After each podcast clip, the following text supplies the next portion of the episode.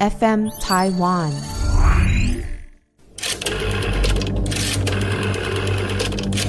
鬼哭狼嚎，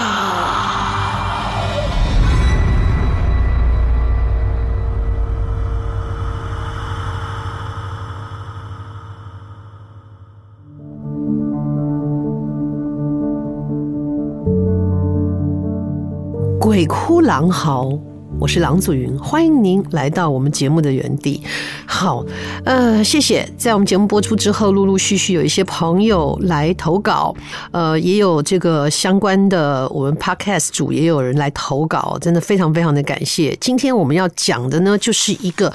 podcast 的主持人哦，他自己遇到的一个亲身经历。除此之外，我们还要跟大家讲一个前世今生的记忆。哇，天哪，最好不要有什么前世今生的记忆，因为你真的会跟现实当中你会搞不清楚，或者是你突然间遇到了那个你前生的记忆里面的人的时候，也不知道你们这一世会发生什么事。好，我们今天先来讲呢，天下第一台《噗咕鸟》这个 podcast 的这个主持人哈，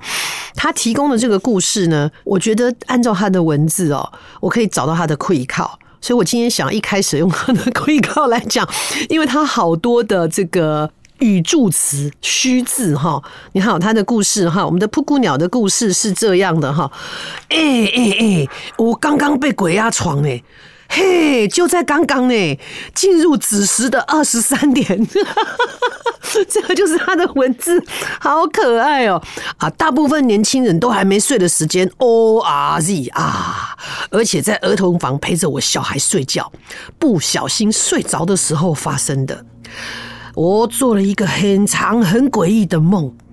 我梦到在百货公司上班的我。当天工作不知道哦，哎呦，就是各种的阿杂。于是我就去百货公司里面散步，就走到一个儿童游乐区，发现有一个工作人员正在整理输送带上面各种杂乱的东西。突然间，我感应到百货公司邀请来表演的一个魔术师，是一个真正有妖力的魔术师，而且正向我走过来。哎呦，要凶哦！魔术师也察觉到我感应他这件事情，说时迟那时快，他突然间施法，让那个离我不远的香炉朝我飞扑过来。哎呀！啊，但是我明明在百货公司呢，因为实在太急迫了，我一个翻滚就把自己吓醒了。但是我不怕都叮当，迷茫中还看到那个有妖力的魔术师，缩得很小很小，漂浮在房间里面看着我，我尝试着要大叫，而且我还从门缝中看到我的老婆走出房间。刮胡，我陪小孩睡觉的时候，小孩不喜欢门前不关起来。刮胡啊，我就叫得更大声啦，希望老婆能够救我啊！但是没录音，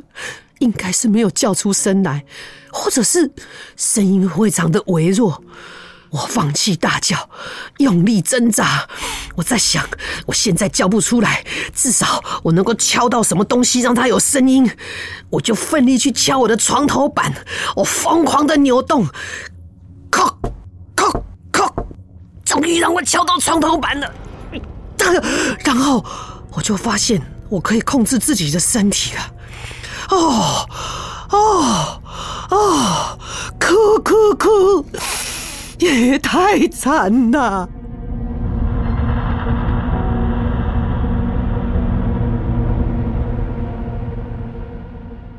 好，谢谢天下第一台《噗咕鸟》的故事。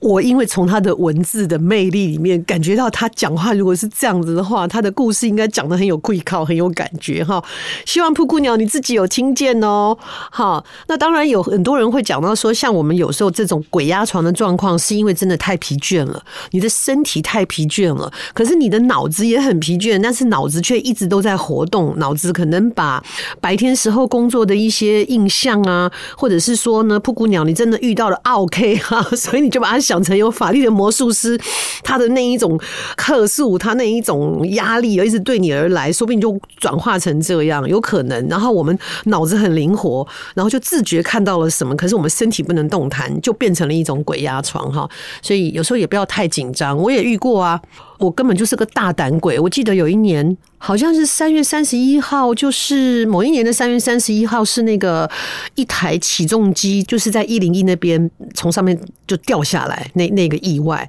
是因为地震啊，因为地震，所以他把那个起重机掉下来。那一天呢，我中午我在家里面睡觉，因为我已经连续拍了几天戏没有睡觉，所以我决定那一天就是卯起来睡。然后我睡到一半的时候是被强烈的地震震醒的，所以你们可以想象那个地震有多厉害。我家才4楼啊，那时候住的地方，我是被震醒的。我震醒的瞬间，我就看着我床前面啊，不是在正头上，我的那个吸顶的那一个天花板的灯，我心想它是吸顶的，所以它不会晃。可是现在晃得这么厉害，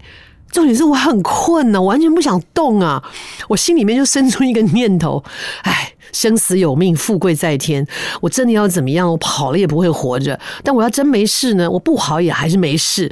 总之呢，就是就算发生什么意外呢，不要被人家看到我扎烂的脸。于是我就把枕头拿起来遮在脸上，继续睡。啊，我怎么会这样？我真的逃不住困，太困了。谢谢天下第一台的布谷鸟，希望我今天为你用这样的方式诉说你遇到的真实的这样的一个诡异的故事，你会满意。同时也欢迎大家继续来投稿哦。好，那我刚刚说到了，每一个人都不见得会有前世记忆哦，甚至这个记忆可能都不一定是正好前面的那一世的记忆，可能是累世不知道多久突然间出现在我们的记忆里面，也有可能是潜意识看见了什么，体会了什么，可是它却存在潜意识里面，我们并不知道它是真实的，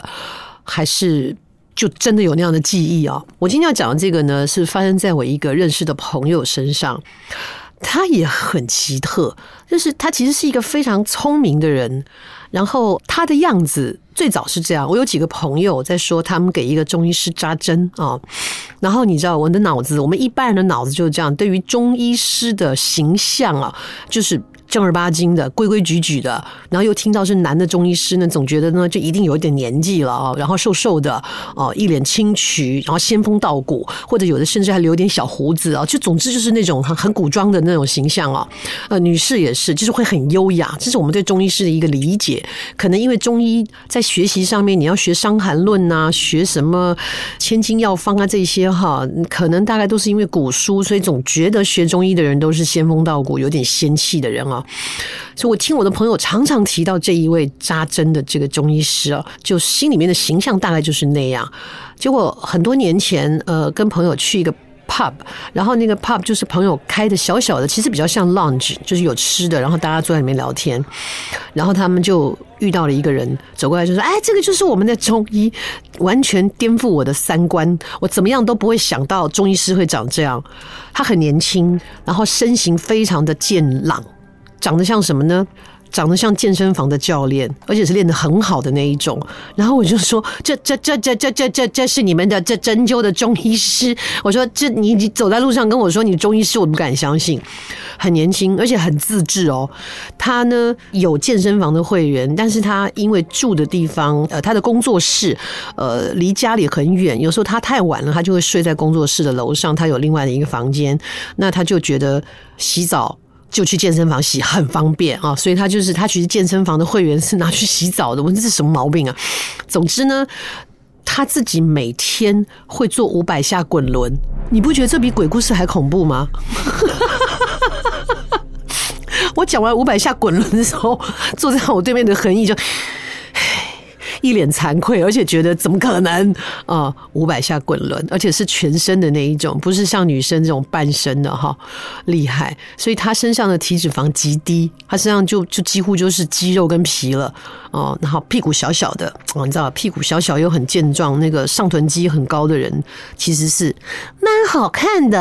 啊。所以本人就很喜欢看骑自行车的人，那种长期在骑竞技自行车的人，那个臀部的线条真的很漂亮。总之呢，他就是一个这样的一个针灸的医生啊，真的很聪明，也有一点这个佛缘啊。在他们家，就是他在扎针的地方就有供奉一个藏传的这个佛母啊。我就看过那个佛母对我笑嘛，是真的。佛母那个红色的嘴唇，她对我微笑。然后呢，有一个发生在她家的一个事情，还没讲到那个就是前世的事情啊。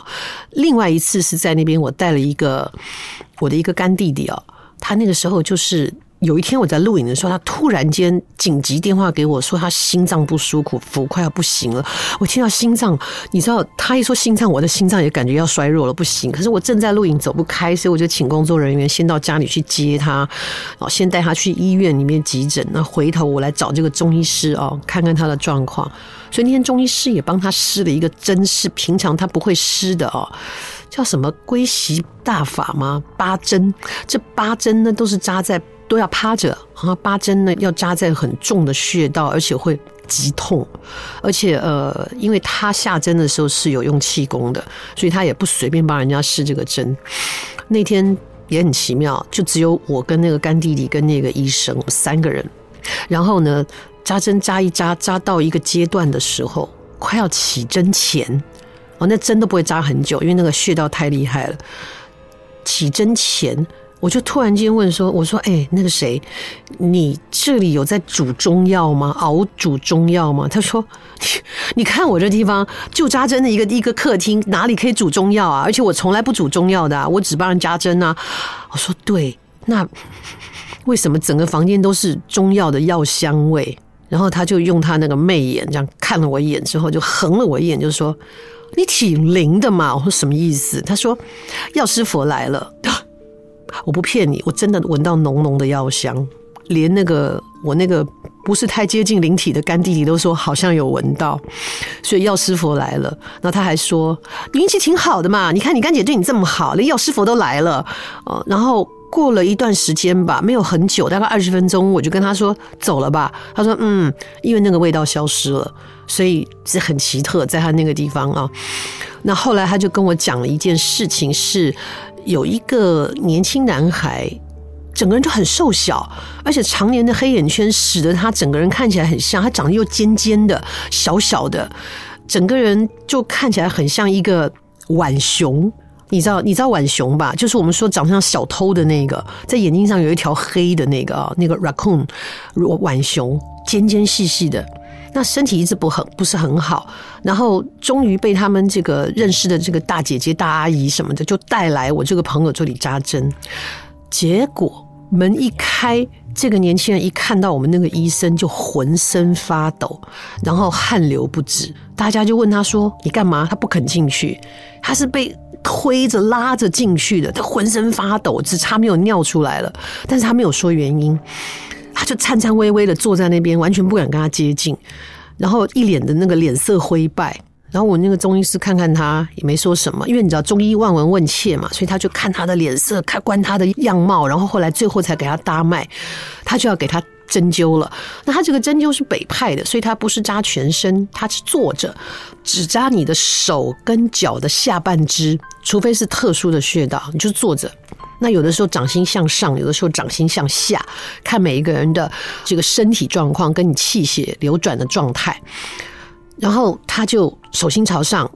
握拳，然后他就给他扎针。你相信吗？就说我们的手心在紧张的时候会出汗哦。可是这个人看到我那个医生的时候，在门口就已经鼻唰了，然后再看到他本人在给他施针之后，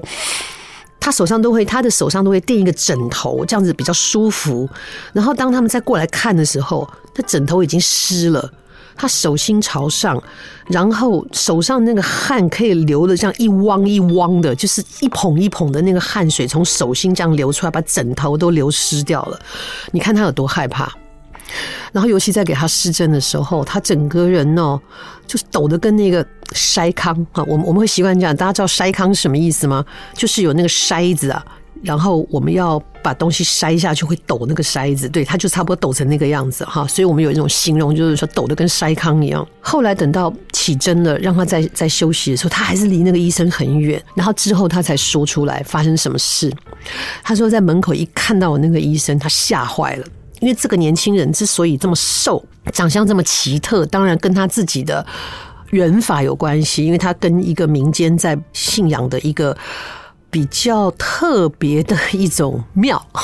比较有关系，我不好讲哈，不好意思。所以他呢是也是那个庙里面他要负责做事的人，所以他本身也有一些灵体，只是他身体很阴哦，是属于比较阴性的。那他一看到我那个医生吓到的原因，是因为他们不知道在前几世的时候是有姻缘的。那个姻缘是什么？在那一世的时候，他们两个人都是一些特别的有仙缘的人物。我的那个医生朋友呢，他真的就是一个神针，他是一个修道人，然后他的武器就是针，他也同时帮别人治病，然后那个针也是他的武器。然后呢，这一个长得像浣熊的这个年轻人呢，不知道是什么原因，然后他要追他，这个神针要追他，要灭了他，所以他是在后面拿着针追着他的。所以他一看到他说前世记忆回来，他就看到当年就是你杀了我，他看到的时候吓死了。然后他在讲这件事情的时候，他说他怎么去追他，他们架在云端，然后呢这个神针在后面拿一根针就开始追他，就开始对他射针，他躲，最后就是有一记很重的一记，那个神针变大，直接从他背后穿出去，他从云上摔下来，然后他就结束了。然后这就是他们累世的因果，就没想到遇到了。他讲这个时候呢，包括医生包括其他人都觉得说，怎么可能，你这故事也太扯了吧，你是怕针吧，有的人会晕针的，一看到针就要昏倒了都有可能。我以前的一个朋友，就是我们只是在打点滴哦，他在旁边都快要急救了、欸、真的我都叫医生过来说，你要不要先看看他，他可能会比我先倒下来。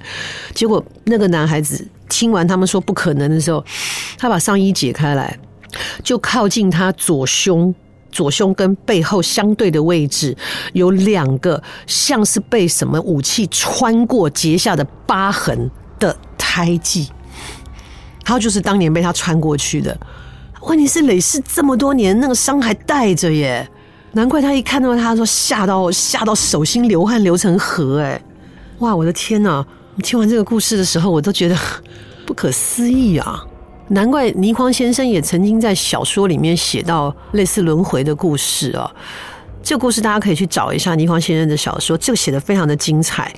就是有一对情侣啊，他们就是有这种累世因果的关系。其中的女主角呢，每天都会在同一个时间呢尖叫做噩梦，然后他们回溯去查的时候，才发现在他们的上一世里面，就是有一些这种就谁杀了谁这样子哈。然后到了这一世呢，他们居然又遇到了，可是同样的情形在发生，同样的人杀了另外一个人，所以存活下来这个女生就决定要去寻找更多的线索，就是到底这一个男人他到底欠了他什么，他要杀他两世。这故事非常精彩，大家可以去找倪匡先生的作品啊。好，今天呢就时间的关系，我们就只能跟大家分享到这边哦。所以刚刚提到了我们的布谷鸟呢，它被哎呀嘿，它刚才被鬼压床了哦。然后再来就是讲到了这个故事，我姑且叫它神针吧。这就是一个年轻人分享的他这个累世的一个记忆哦。所以不管你相不相信啦，我觉得我们有很多的俗话哈，会说什么这世无报后世报这种话哦，其实都是在劝人为善哦，或者是说不是不报，时候未到等等的，都是因为我们可能在很早的时候受到佛教的影响哦，所以我们会有这种轮回的概念啊，不管是信仰也好，传说也好，文学作品也好，我觉得它可以是我们呢华人的一个算蛮中心思想的，就是希望你起码把这一世做好，我们尽量的不要伤害别人，当然不至于让别人伤害我们，要有自保的能力，但是也不要随便的伤害别人，包括现在很多各式各样的霸凌啊，很多各式各样的歧视标签，这都是一个在自由意志跟在一个这么民主的社会里不该发生的。我们照顾好自己，同时呢也把更多的爱分享给别人，多一点关心，多一点温暖，说不定你的眉头会舒展得更开，你的生活会有更多的乐趣，当然也会获得更多的回报。好，今天节目说到这里，我们下次再看看还有没有朋友来投稿哦。欢迎你到 Apple Podcast 给我们留言，然后给我们评分。那在 FM Taiwan 的这个频道里面也会有我们投稿的这个专区，那或者是写下您对节目的一些意见，我们会尽量的把节目做得尽善尽美啊。那当然了，如果需要我们为您的产品做一些什么样的付出的话，也欢迎跟我们联络。OK， 好，非常谢谢大家，祝你有一个愉快的每一天，下次见。